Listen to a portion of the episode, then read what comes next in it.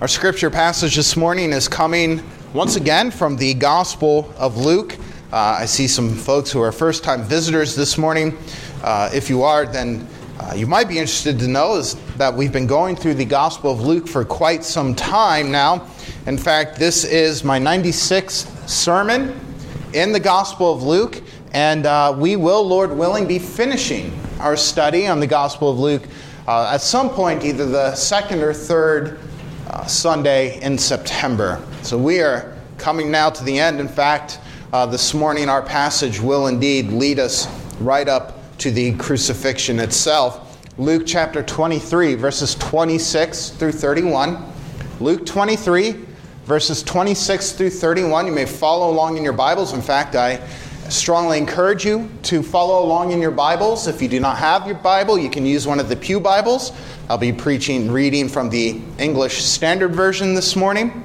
And I also encourage you to leave your Bibles open as I preach so that you can test the things you are hearing against the Word of God. Luke chapter 23, starting in verse 26. And as they led him away, they seized one, Simon of Cyrene, who was coming in from the country, and laid on him the cross to carry it behind Jesus. And there followed him a great multitude of the people and of women who were mourning and lamenting for him. But turning to them, Jesus said, Daughters of Jerusalem, do not weep for me, but weep for yourselves and for your children. For behold, the days are coming when they will say, Blessed are the barren and the wombs that never bore, and the breasts that never nursed. Then they will begin to say to the mountains, Fall on us, and to the hills, Cover us. For if they do these things when the wood is green, what will happen when the wood is dry? This is the word of God for the people of God this morning. Now, last Sunday we left off in verse 25 of chapter 23, where the coward Pilate uh, conceded to the voices of the Jewish mob. And despite knowing and testifying that Jesus was indeed innocent, Pilate condemned him to death. Our text today picks up with Jesus walking along what is commonly called the Via Dolorosa, which means the way of sorrow or the way of suffering, where he was forced to carry his cross to the site of his execution outside the city walls of Jerusalem on the hill of Calvary. Now, beloved, as we see Jesus walking this way of suffering, we should remember that already Jesus has been suffering tremendously. He suffered in the Garden of Gethsemane as he went before his Father in prayer, pleading with him that if there was any way at all, remove the cup, the cup of the wrath of the Father that Jesus knew he was about to drink on the cross. Mark tells us that in the Garden of Gethsemane, Jesus said that his soul was brought to the point of death. Then he went on to suffer more anguish in the garden as he was betrayed by one of his own disciples, Judas Iscariot. He was then brought to the house of the high priest, and there, outside of the house of the high priest, he suffered again under the hands of the temple guards who blindfolded him, who mocked him, who spit on him, who blasphemed him, who beat him while Jesus awaited his trial. He suffered in his trial before the Jewish Sanhedrin as he had to listen to their lies and blasphemous claims. He suffered before Pilate as he stood once again listening to the lies and blasphemous claims that the Jews levied against him. He suffered before Herod as he had to once again listen to those false claims and as Herod's soldiers openly mocked him. Then, as he was sent back to Pilate and was condemned to die, we know that Jesus suffered yet again as he was subjected to a Roman scourging. Now, Luke does not mention the scourging of Jesus, but again, Mark does. We know that Jesus was scourged, he was beat with the cruel flagellum. The flagellum was a whip whose thongs were laced with bone and lead. It was a beating so, so severe that it oftentimes left its victim dead or on the verge of death as their flesh was ripped off their body with every lash exposing their bones and tendons and innards. Now, as Luke notes, Jesus is led away, and he's made to walk on what had to be one of the longest routes leading out of the holy city to the mount of his death, all the while being forced to carry his own cross. And it is no wonder, I think, when we remember all that Jesus has been through, both in his soul and in his body, it is no wonder at all that he was not able to carry that 100 pound or more cross up the hill of Calvary. Now, in our text this morning, Luke gives us the account of two events which happened on the Via Dolorosa. The first comes in verse 26 as Luke notes that one Simon of Cyrene was forced by Rome to carry the cross of Christ when Jesus lacked the strength to do so. The second event that Luke tells of this morning is found in verses 27 through 31 as Jesus addresses a group of lamenting women who were following him through the city streets of Jerusalem. And what I'm going to do this morning, beloved, is actually begin with the second account, uh, the second event that Luke records for us Jesus addressing this group of lamenting women, verses 27 through 31. And after I'm done looking at that event, we're going to go back then to verse 26 and look at Simon of Cyrene carrying the cross of Christ. So, starting then, verse 27, Luke tells us there was a great multitude of people following Jesus through the city streets. And part of what made up that great multitude were a group of women lamenting for Jesus. Now, who were these women? They were most likely not the same women who were part of his group of disciples. The women who accompanied Jesus and the 12 everywhere he went. Those women were from Galilee. These women, we know from verse 28, are from Jerusalem. These women were probably a group of professional mourners we, we talked about this a little bit back in Luke chapter 8, where Jesus healed Jairus' daughter. These were women who basically made it their careers, although I'm not sure it paid anything. They made it their careers to gather together and loudly lament the death of a loved one or other tragedies. Here, these women were gathering together to lament a victim of cruel Roman crucifixion. Now, it was, in a sense, a great act of mercy that these women, these professional mourners, performed because they did recognize the injustice and the cruelty of Roman crucifixion. You see, it's not just the death penalty. The death penalty, in and of itself, was not a great injustice. It was the particular method that Rome used, which was unusually cruel crucifixion. And so these women they would gather together and grieve when victims of a Roman cross were made to march through the city. When these victims had no one else to mourn and lament for them, these professional mourners would gather and lament for the victims of Roman crucifixion. They were also known to give opioids and other painkillers to the victims so as to numb, at least to some extent, the excruciating pain of the death that they were about to experience. So, as these women were following Jesus and lamenting and grieving and mourning loudly for him, he turns to them and he addresses them. And as he addresses them, Jesus says two things really. He, he, he speaks a prophecy and he speaks a proverb. He says first that they should not weep for him, but rather they are to weep for themselves and their children. They should be mourning, you see, over their own condition. And why does Jesus say this to them? Why should these women be mourning and grieving over themselves and their children? Because of what Jesus then prophetically tells them. He says that the days are coming when they will say, Blessed are the barren and the wombs that never bore and the breasts that never nursed. Then they will begin to, this, begin to say to the mountains, Fall on us, and to the hills, Cover us. Once again, in this passage, Jesus is prophesying about a coming act of judgment that would come upon Israel. And we know that this act of judgment came upon Israel in 70 AD when the Roman general Titus sieged the holy city and basically destroyed it, razed it to the ground. Now, Jesus has prophesied about this great event before, something like eight or nine times. I forget the specific number, but this is not the first time Jesus spoke of the destruction of Jerusalem in 70 AD. This terrible act of God's judgment against the Jews, and for what? For rejecting the Messiah.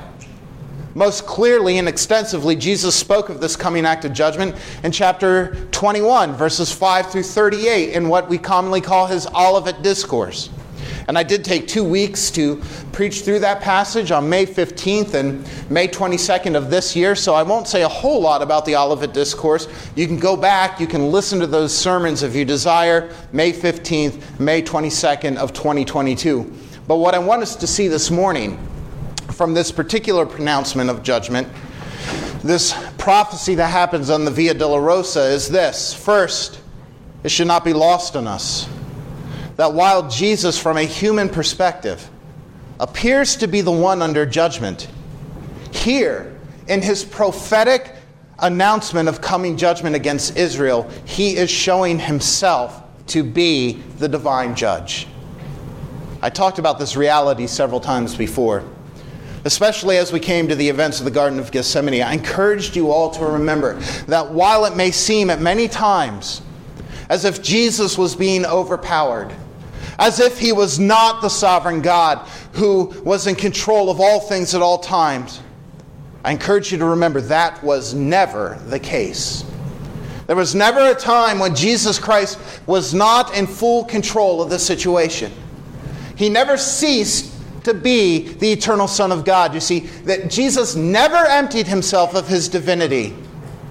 And here in this moment, on this road of suffering, he was indeed, yes, submitting himself to the unjust judgment and condemnation of wicked men. But it was he, and we see it right here in his prophecy, who, would ulti- who is declaring himself to be the one who would ultimately sit in perfect judgment over all the nations, including the nation of Israel. Jesus is, in an ultimate sense, not being overpowered. He is, in an ultimate sense, allowing what is happening to him to happen. And when he prophesies of coming judgment, it is a reminder to us of who he is as the judge of all humanity. Secondly, I want us to see just how severe the judgment which was coming upon Jerusalem would be. Jesus only alludes to it, so we can't speak in ultimate terms here, but we get a small taste of how terrible the judgment against Jerusalem would be when it comes. Jesus says that the days were coming when these women would say, Blessed are the barren, the wombs that never bore, and the breasts that never nursed. You have to understand, for Israel at that point in their history, being barren was considered to be a great shame. It was considered a curse of God. If a woman was barren in Jewish society, the Jews, and I would say wrongly, the Jews wrongly believed that that woman was under God's judgment and that woman was a disgrace to all of Israel. Uh, Jesus says the coming judgment will be so severe that the women who have children will actually look in envy at the women who could not have children. They would no longer say, Cursed is the barren woman, but rather they will say, Blessed is the woman who has no ch- children to experience this great act of God's judgment, this terrible tribulation that was about to come upon the nation of Israel. He then tells them it will be so severe that they would begin to cry out for mountains and hills to collapse in upon them just to end their torment. Now we have to understand this statement of hills and mountains falling in on them, this was not the first time this kind of language was employed. Jesus is actually using language from the book of Hosea. And there in the book of Hosea, uh, that is the language that unfaithful Israel would use when the Lord would bring judgment upon their nation for their unfaithfulness.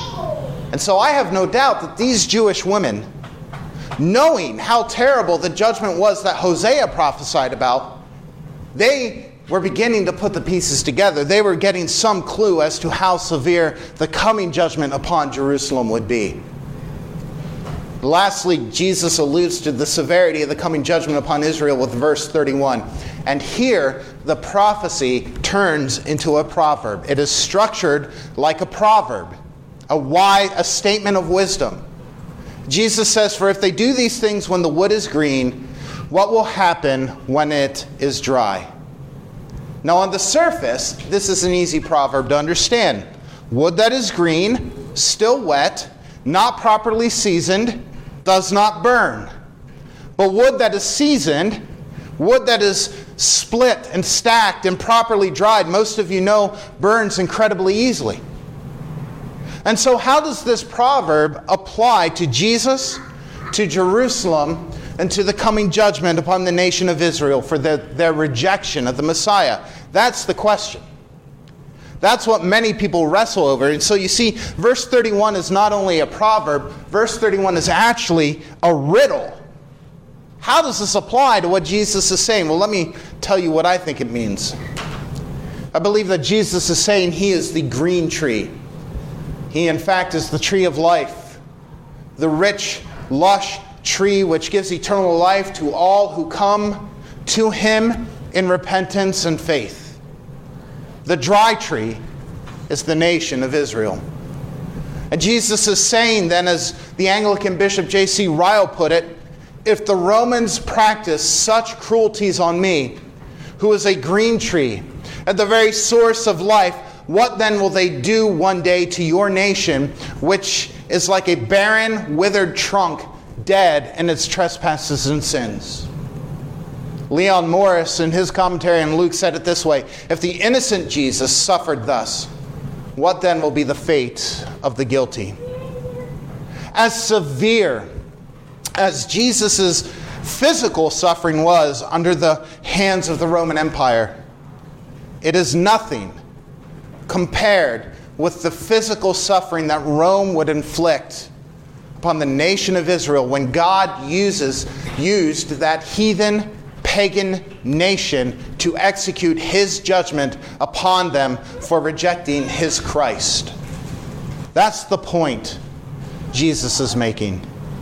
You see me being beaten, crucified, terrible physical torment. It's nothing compared to what will happen to you one day. And again, beloved, it is remarkable that here, in the midst of his great anguish, beaten within an inch of his life, barely hanging on, barely able to walk. It's amazing that Jesus would stop and pronounce this prophecy and proverb of judgment. It is amazing that he would take the time to do this. It was really merciful because what are pronouncements of judgment if not calls to repentance? That's what he's doing here. Daughters of Jerusalem, repent Consider your own condition. Know what's coming. Repent of your sin. And in a sense, he's saying, Receive me by faith. It's remarkable that Jesus, who John said was always full of truth and grace, shows it to be true right now as he's barely clinging to life. But it's also remarkable that in this moment he is still showing himself to be the sovereign God who would indeed one day sit in judgment over all the nations. And this then brings us to verse 26, the, the, going backwards in our text this morning. Verse 26, the account of this man, Simon of Cyrene.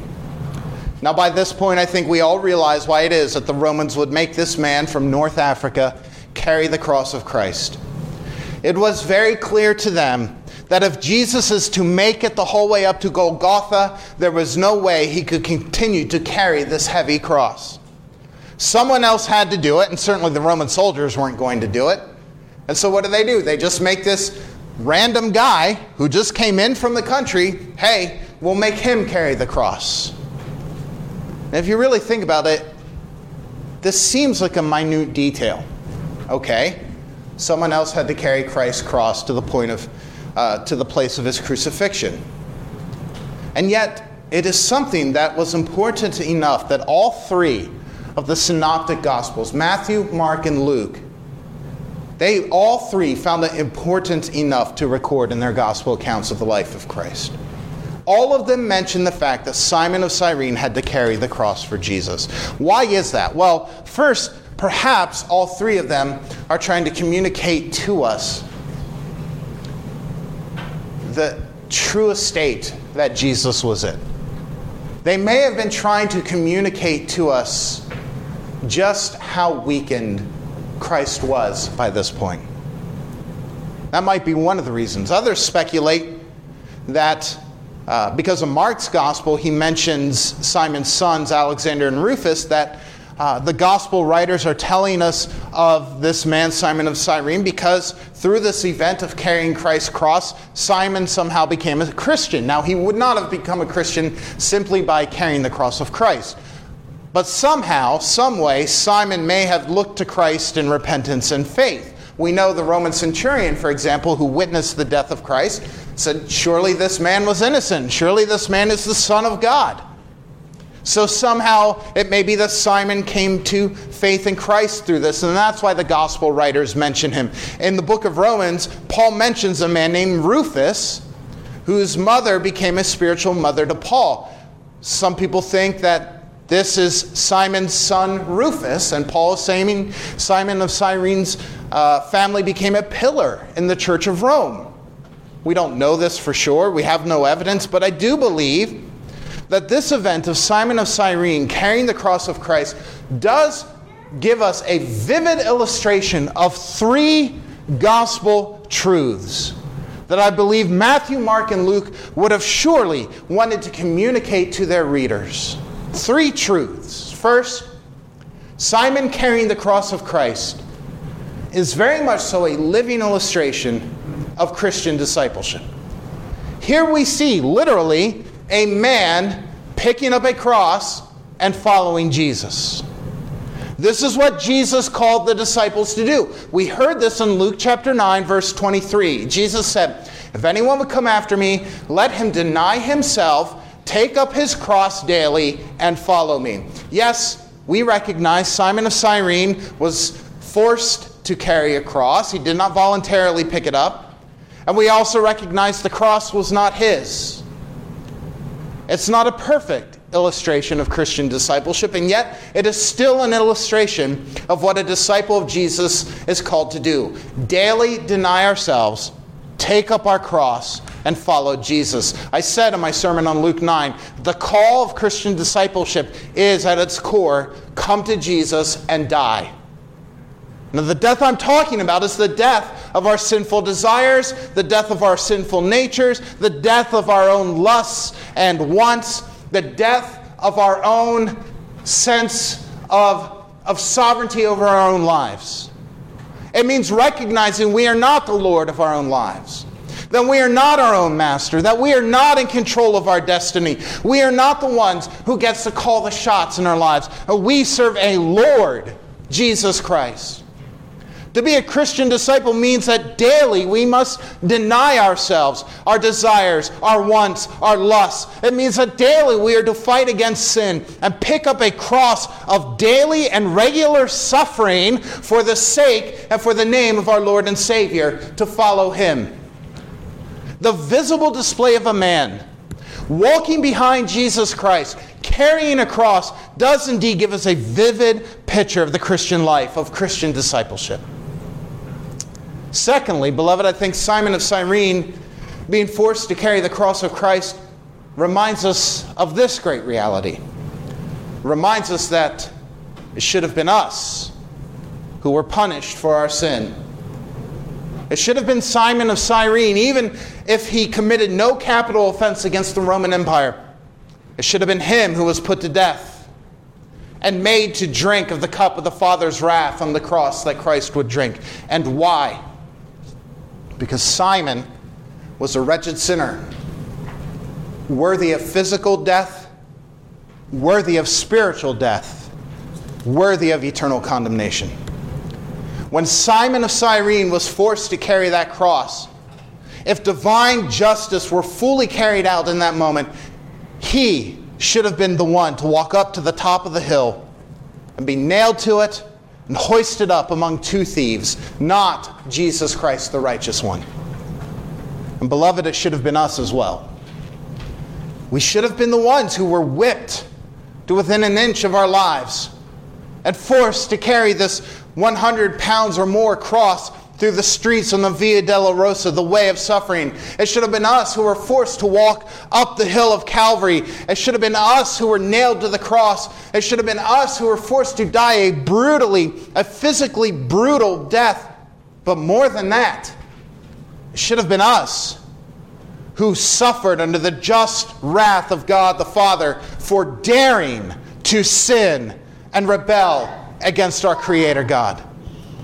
Simon of Cyrene is a reminder to us of what we and of what our sin truly deserves. He is a stark reminder that it is us and really the entire human race who is worthy of receiving the condemnation that Jesus Christ received on the cross. And yet, beloved, the third thing that Simon of Cyrene teaches us, yet, beloved, Simon of Cyrene is a reminder that it was not us. It was not those who follow Christ, who deny themselves, who pick up their cross and follow him. It was not those who come to Jesus in repentance and faith who were crucified and who were made to drink the cup of the Father's wrath. It was Jesus Christ. Just as Simon was not the one who, although he carried a heavy burden, he was not the one who suffered under the wrath of God the Father, so too is it not the Christian disciple. No matter how heavy our crosses may be in this life, it is no true Christian disciple who is nailed to the cross and who comes under the wrath of God. Beloved, it was Jesus who ultimately died and drank of that cup of the Father's wrath and he did it in our place. It wasn't Simon who went ultimately to the agony of the cross, and it is no follower of Jesus Christ who will ever experience that sort of anguish. And I am not talking about the physical anguish now, understand me. I'm talking about the spiritual anguish that Christ suffered on the cross as he drank as he drank of that terrible cup of the Father's wrath. No follower of Christ will ever experience that sort of anguish. And here I think, beloved, we have great encouragement for our souls. Because the reality is, a life of faithful Christian discipleship is difficult. If you came to Christianity for the easy life, I'm sorry, you were deceived. A life of faithful Christian discipleship is difficult. And if you don't find it difficult, the reason for that is probably because you are not a faithful disciple. It is not an easy life. Many will suffer for the name of Jesus Christ in many different ways. Some will even experience physical persecution and painful, brutal deaths like crucifixion for the sake of Jesus Christ. For many disciples, their crosses will be an almost unbearable burden, which they themselves, apart from the Holy Spirit, cannot carry. And yet, understand, no matter how heavy our crosses are in this life, no matter what we suffer for the sake of Jesus, even if we should face our own deaths on account of Christ, beloved, we take heart because there is one burden that you and I will never have to bear. One burden in which no one who comes to Jesus by faith will ever have to carry. And that is the burden of God's holy wrath for our sin. You and I, we will never be made to carry that burden. And why not? Because Jesus Christ carried it for us. He's the one who ultimately was nailed to the cross. He was the one who was hoisted up between two criminals and scorned by men. But more than that, he is the one who would cry out something that no believer ever need to cry out. My God, my God, why have you forsaken me? He is the one who took the ultimate burden upon his shoulders as he became the sin bearer. And as the sin bearer, he is the one who suffered the very pains of hell itself as the wrath of God was poured out upon him on that cross for every single sin that you and I and all of God's people have ever committed. Is our burden in this life heavy? Can our crosses seem overbearing at times? Yes. But take encouragement, brothers and sisters, because just as it was not Simon of Cyrene who ultimately died on that cross, so too is it not ultimately us who must carry the heaviest burden of all the burden of our infinite guilt, the infinite guilt of our sin. Jesus took that burden and he bore it in his body on the tree.